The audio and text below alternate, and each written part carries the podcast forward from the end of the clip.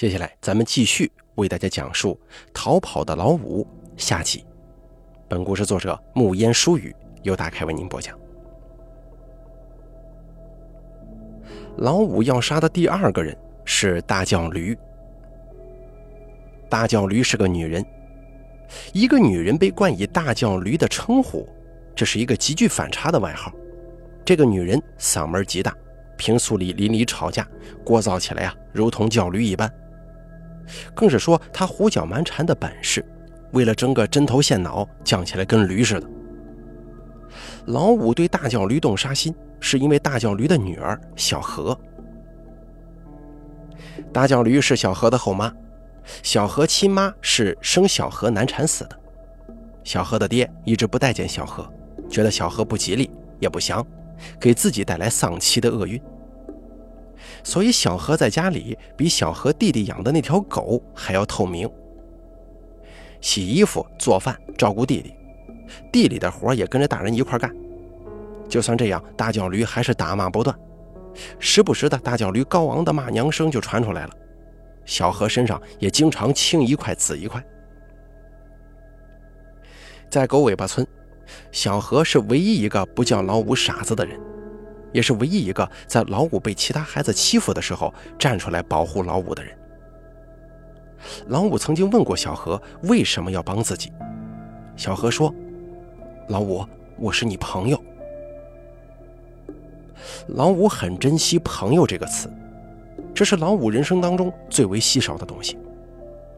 每次大叫驴的骂娘声传出来，老五都会飞快地奔向大叫驴家。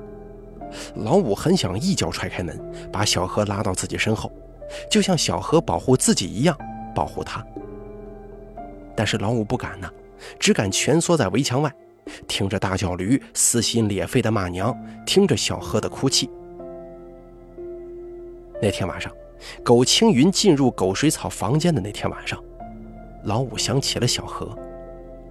狗水草的哭声跟小何的哭声是一样的声嘶力竭，一样的绝望。老五很痛苦。在他意外干掉苟青云之后，老五一下子开窍了。事情一旦掌握了技巧，就简单多了。更何况自己还有一个天然的优势，那就是没有人会注意一个傻子，没有人会想到一个傻子可以杀人。老五告诉自己。得有人为伤害自己的朋友付出代价。西沙河岸边分布着一片石头，石头大半嵌在泥里，小半露出水面。这里是狗尾巴村女人洗衣服的地方。这一段时间，小何的腿在挖猪草的时候摔伤了，洗衣服的事儿，大叫驴只好自己干。大叫驴在村中人缘不太好。洗衣服都是趁着一早一晚去河边。天已经入秋了，夜黑的也早。大叫驴端着一盆衣服，试了一下开始变凉的河水，忍不住骂小何腿摔的可真不是时候，又诅咒小何怎么不一下子摔死呢？大叫驴骂完，心中痛快之后，还是无可奈何的跳上一块石头开始洗衣服。突然，大叫驴发现。河面上飘着两张纸，再仔细一看，竟然是两张百元大钞啊！大叫驴喜从心来，没想到还能捡到这便宜呢。可是大叫驴伸直胳膊，够不着。大叫驴想去找个棍子，但两张大票就像是恋爱中羞涩的姑娘，忽近忽远的，仿佛触手之时又突然离开。大脚驴终究没有抵过两张大票的诱惑，脱下鞋子下了水。大脚驴知道西沙河岸边浅，走了几步试了几下，还是够不着。再走几步，水到了大脚驴的腰。大脚驴犹豫片刻，心一横，又往前走了几步。突然，他一脚踩空了，嗷的一嗓子扎进水里，呛了几口水。西沙河水急得很。大脚驴挣扎几下，被冲到河中心。老五从芦苇丛中走出，只看到一圈大脚驴挣扎之后蔓延过来的涟漪。老五拉着手中的鱼线，收起漂在河里的钱。西沙河岸边的确浅，但是老五熬了几个夜，在水下挖了一个坑。大脚驴是在西沙河下游被捞起来的。出殡的时候，相片里的大脚驴安详如斯。老五想了一句话，说是人的感情是相通的。大脚驴在西沙河里绝望挣扎的时候，应该跟狗水草小河的绝望是一样的。狗老五挤进人群，凑到小河面前。小河看不出高兴，也看不出伤心。搂着弟弟跪在灵前，安静的像个正在哄孩子睡觉的妈妈。老五有些恍惚，他不知道自己擅自替小何做的这件事情，是帮了他，还是害了他。小何，老五轻声的叫。小何抬起头看到了老五，怀里的弟弟也看到老五了。姐，傻子。老五本能的向后退。小何轻轻捂住弟弟的嘴，不能这么说。你等等，小何叫住老五，从身边的祭盘里拿出两块点心，递给老五。你饿不？老五摇了摇头，还是接了过来。老五知道这大概是小何最后给自己东西了。老五还是没忍住问小何：“大脚驴死了，你开心吗？”小何当时错愕了。没想到老五会问这个，他赶忙四周看了看，好在没人在意。小何突然想起前几天老五拦住自己问大脚驴会不会游泳，小何心中一凛，忙对着老五摇了摇头，示意老五赶快走。老五不知道小何摇头是不开心，还是不让自己继续说下去。他有一些不开心了，转身就走了。杀死大脚驴之后，老五感受到了报复的快感，甚至有点享受这样的感觉。老五本想杀死大脚驴就离开，但老五还是决定再等等，尽管老五也不知道自己在等些什么。入冬之后，凛冽的东北风把整个村子都冻住了，除了偶尔撒欢的狗子跟满处溜达的老五，村里很难见到活物。门被敲响的时候，老五知道是莲花嫂子。毕竟老五自己都忘记了自家门上次被敲响是什么时候。老五打开门，莲花嫂子面无表情，躲开老五，闪进院，进了堂屋。这下子老五反倒像是个客人，局促地跟在莲花嫂子后头。莲花嫂子坐在床沿上，老五只好蹲在门槛上。低着头跟地上的一根小棍较劲。老五啊，嫂子上次来的时候，树根婶还活着呢。莲花嫂子公爹跟老五娘是沾着边的堂兄妹，冲这层关系，老五爹娘死了之后，莲花嫂子是一家当中为数不多帮衬过老五的人。你说，你能帮嫂子杀了苟文富吗？老五低着头，轻轻点了点头，幅度小的连老五都怀疑自己刚才是否点了头。你怎么杀他呀？这个你不用管，我有我的方法。莲花嫂子有些吃惊，不敢相信这话是从老五嘴里说出来的。莲花嫂子的男人苟文虎死在了苟文富的石料厂。狗尾巴村冬天，男人没有活，都会去狗文富的石料厂干点活，挣点钱过年。狗尾巴山之前有不少石料厂，但狗文富借狗文才的手，逐步吞并了其他厂子，一家独大。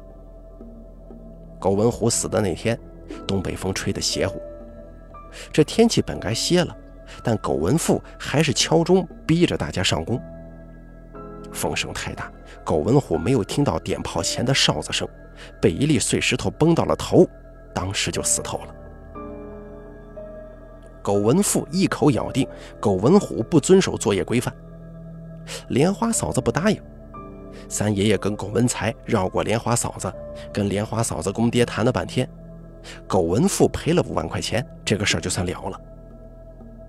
莲花嫂子不干了呀，五万块钱一分也没有分到自己手里，自己跟五岁的闺女以后怎么活呀？自己跟苟文虎是青梅竹马，恩爱异常，一条命说没就没了吗？莲花嫂子闹了很久，但是也没有什么结果。莲花嫂子就此有些神经了，仿佛祥林嫂天天堵在苟文富家门口骂。人家苟文富的婆娘也不是善茬啊，指使两个本家子侄扇了莲花嫂子好几个巴掌。苟文富拦着婆娘，人家死了男人，骂两句掉不了二两肉。当然了，指望苟文富发善心，有些痴心妄想。苟文富其实是盯上了莲花嫂子。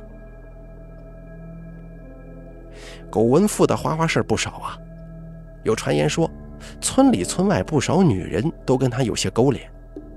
苟文虎下葬的时候，讲究礼数的三爷爷逼着苟文富去灵前拜了拜。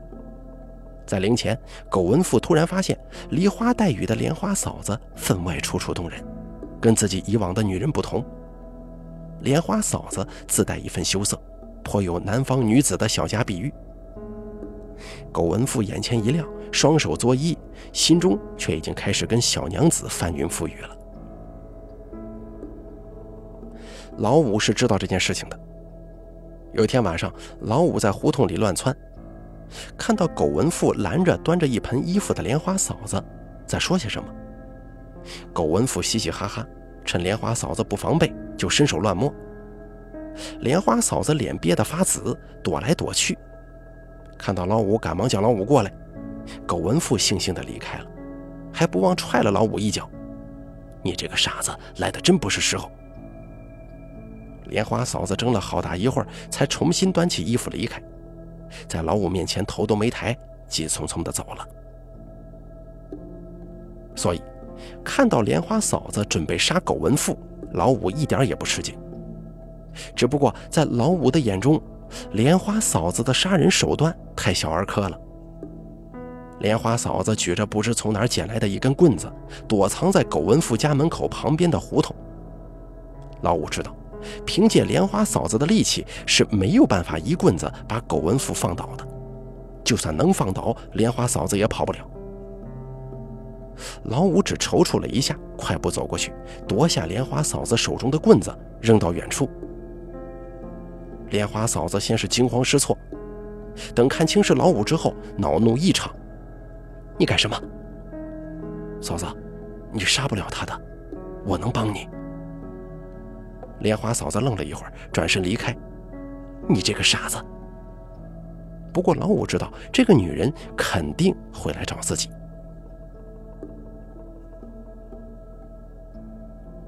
莲花嫂子叹了口气，哭了。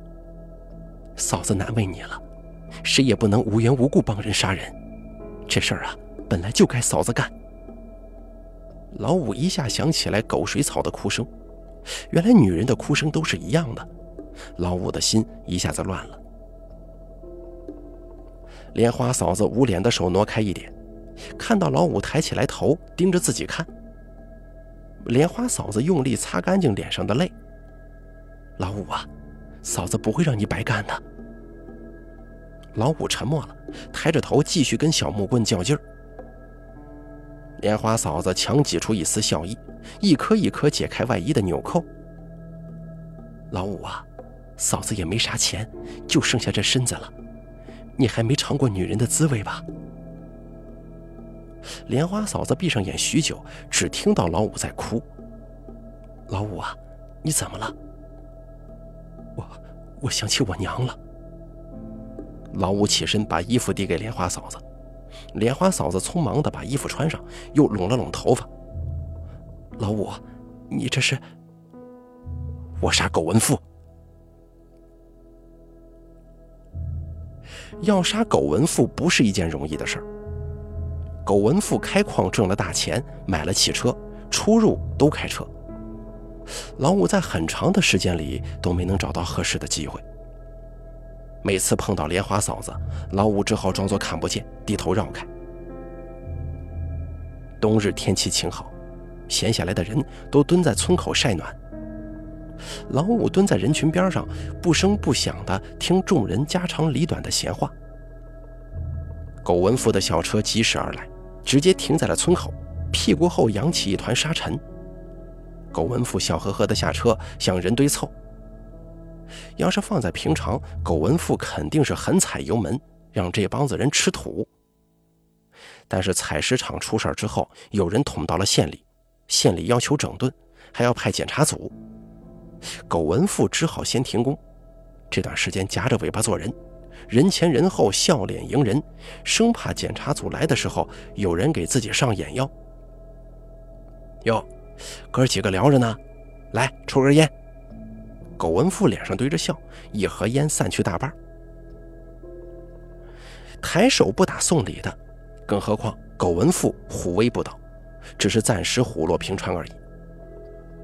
众人陪着笑接过烟，有人趁机拍马屁，沾着文富叔的光，才能抽上这好烟呢。苟文富故作生气地说：“你这是骂我呢？来，都拿着，抽个痛快。”闲篇扯了几句，苟文富把话题转移到矿上来了。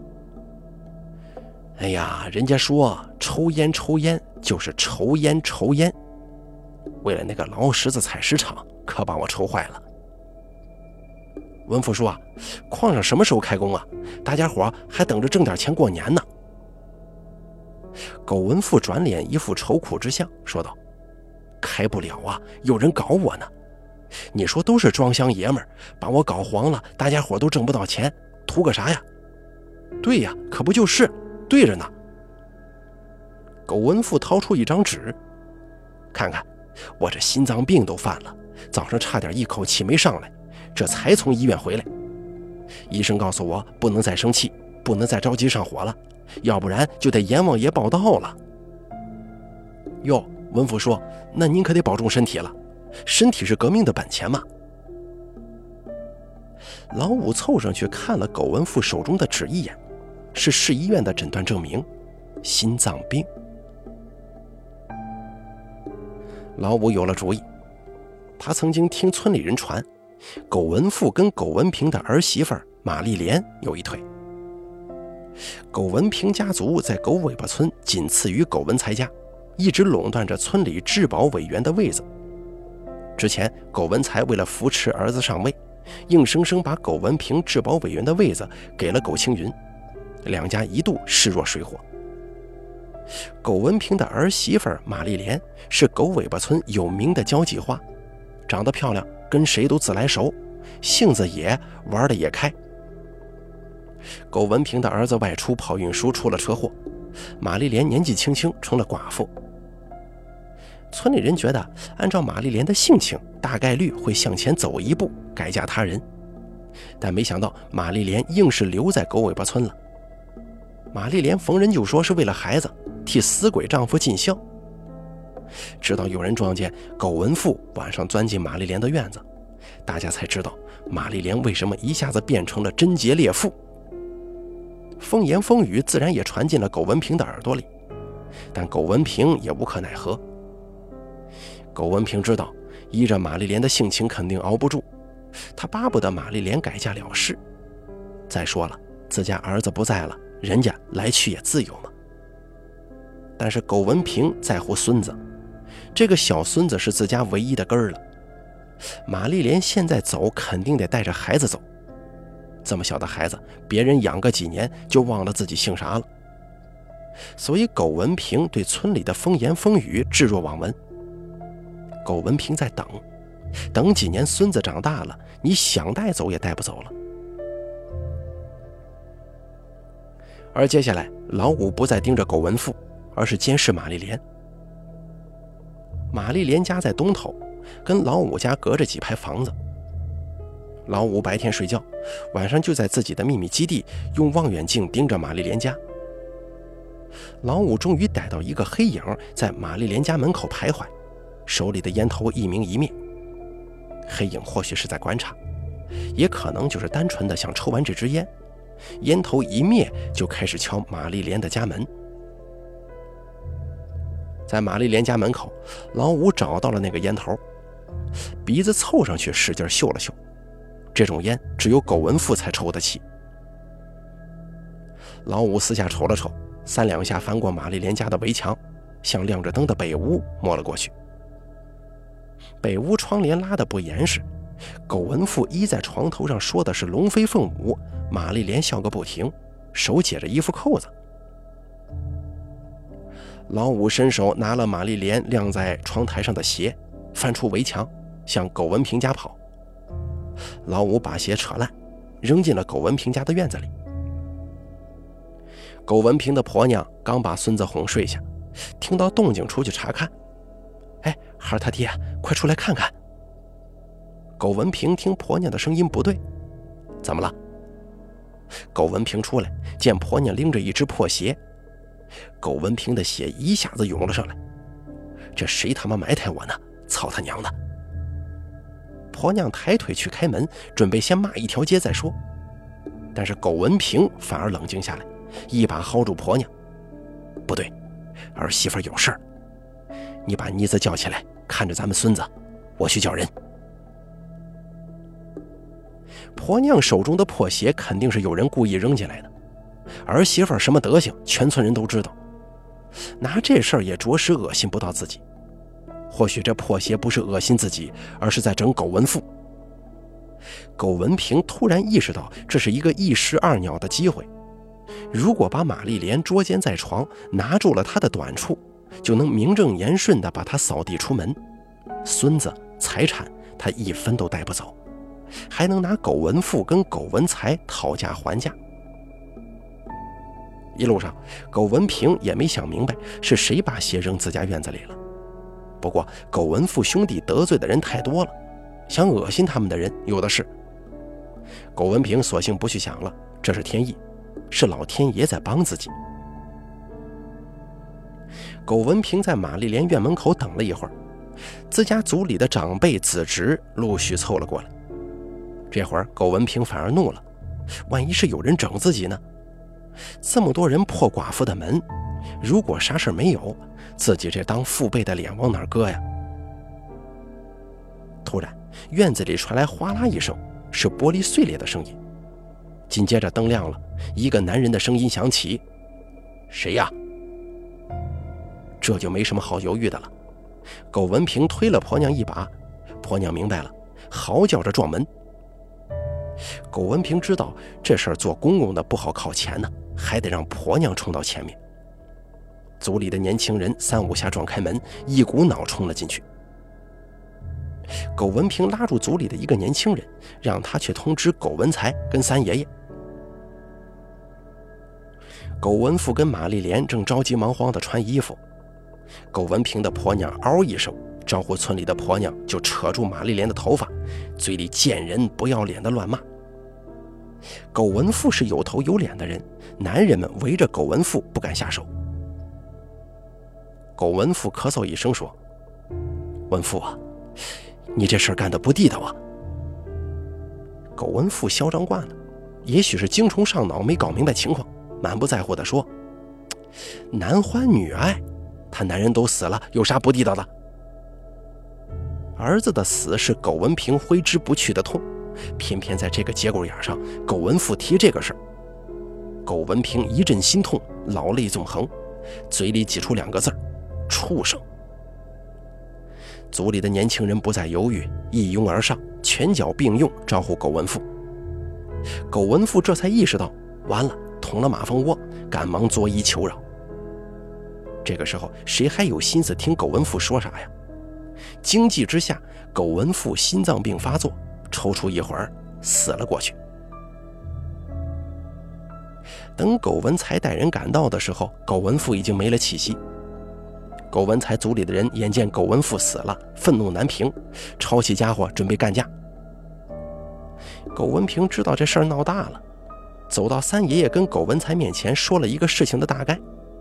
三爷爷阴着脸对族里的人说：“都回去。”族里的年轻人看苟文才，苟文才挥了挥手说：“听三爷爷的，把文福带上，回去。”老五随着众人散去，腿脚慢了点被苟文平身边的人一把推到地上：“你个傻子，凑什么热闹？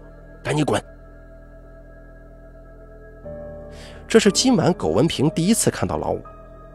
苟文平清楚地记得，老五先是对苟文平笑了笑，才起身离开的。苟文平愣了一下，被老五身上大片的白灰晃得难受。苟文平突然意识到，今晚这么多人，只有老五笑了。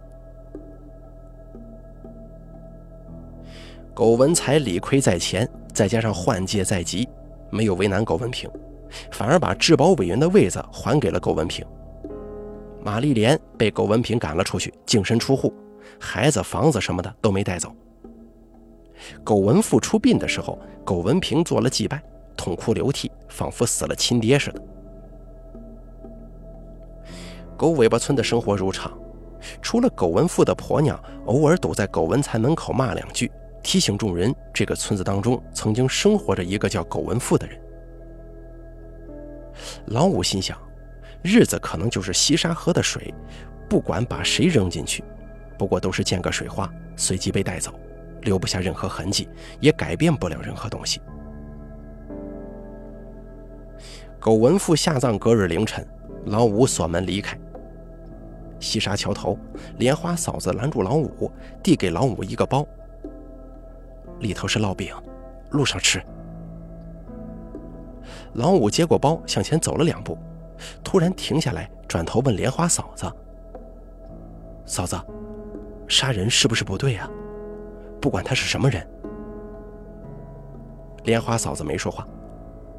老五又问：“苟文富死了，你开心吗？”莲花嫂子摇了摇头。老五不知道莲花嫂子是不开心还是不知道，就像当时自己问小何的时候，小何也是同样摇头。老五有些着急，想返回来好好问问莲花嫂子，苟文富死了，他是不是开心了？莲花嫂子冲他挥手：“别回头，你快走啊！”老五只好停下脚步，他突然有了一个奇怪的想法。西沙桥如果今天断掉，自己以及关于自己的一切记忆，就都会跟苟青云、大叫驴、苟文富一样，溅个水花被卷走，不留下一点痕迹。老五攥拳捶了一下自己的脑袋，大步迈向西沙桥。桥吱呀乱响，不堪重负，仿佛随时会断掉。但老五记得小时候西沙桥也是这个样子，这么多年了也没断。老五故意跺了跺，桥没断，又跺了跺，妈的，桥还真断了。老五被水卷走的一瞬间，听到关于这个村庄最后的话，是莲花嫂子的一声惊呼。好了，本期故事彻底演播完毕了，感谢您的收听。本故事作者木烟疏语，由大凯为您播讲。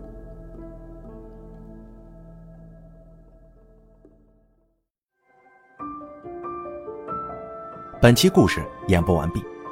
想要了解大凯更多的精彩内容，敬请关注微信公众账号“大凯说”。感谢您的收听。